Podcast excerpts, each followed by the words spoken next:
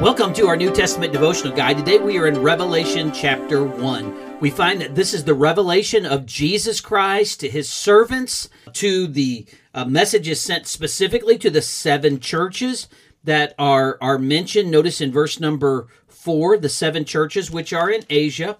Now, the message is sent to John through an angel, verse number 1, and John testifies in verse number 2 to the word of God, the testimony of Jesus, and what he saw Verse 3 tells us that there's a special blessing to all who read the book of Revelation, and we are reminded that the time is near. Now, we see in verse number 4, again, the book is sent to the seven churches, but this book is a message of grace and peace. Grace to you and peace.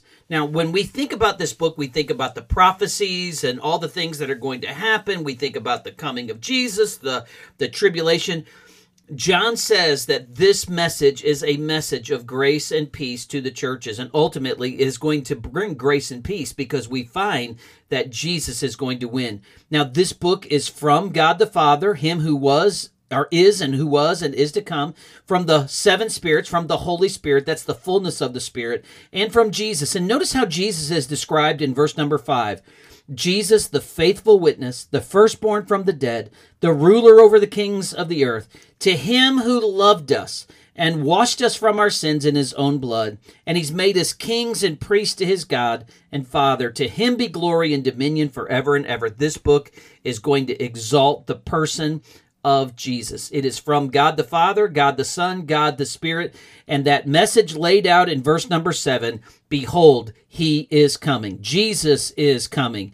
And when we think about Jesus coming, that is what brings grace and peace. He says, Every eye is going to see him, even those who pierced him. All the tribes of the earth are going to mourn. He is going to come not only in deliverance for believers, but he is going to come and bring judgment to the world. Now, in verses 9 through 20, we find John as this companion in tribulation. He is on the island of Patmos as he writes this. It is around 90 to 95 AD, most likely. He's been exiled on the island of Patmos as punishment for being a follower of Jesus. He hears a voice like a, a, a, as of a trumpet he describes in verse number 10 and the voice says i am the alpha and omega the first and the last. And he tells john to write this down and to put it in a book and send it to the seven churches. So john as he turns around to, to respond to the voice he sees one like the son of man and it gives the beautiful array that jesus is in. He's clothed with a garment his uh, feet, his gird, uh, garment down to his feet, girded about the chest with a golden band. He has a head and hair that are white like wool, white as snow. His eyes are like flames of fire, feet like fine brass. He goes on to say in verse 16, he has in his right hand seven stars.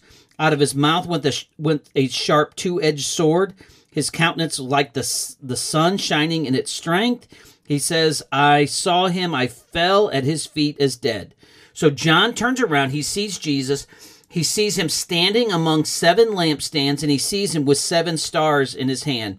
Now we find John then shares the message of what Jesus says as he falls down uh, nearly dead. He says, Don't be afraid, I'm the first and the last. I'm he who lives, was dead, behold, I'm alive forevermore. And then he gives him the outline of the book. Verse 19 Write the things which you have seen the things which are and the things which will take place. So the things he's seen, that's verse number, uh, chapter number one. The, the things that are, chapter two and three, as he writes to the churches, and the things which will take place. That's the future. That's the future aspect of Revelation. Now, quickly, we notice that Jesus, as he is seen, is standing among seven golden lampstands. These are the seven churches verse number 20 and the seven stars are the messengers the angels the messengers.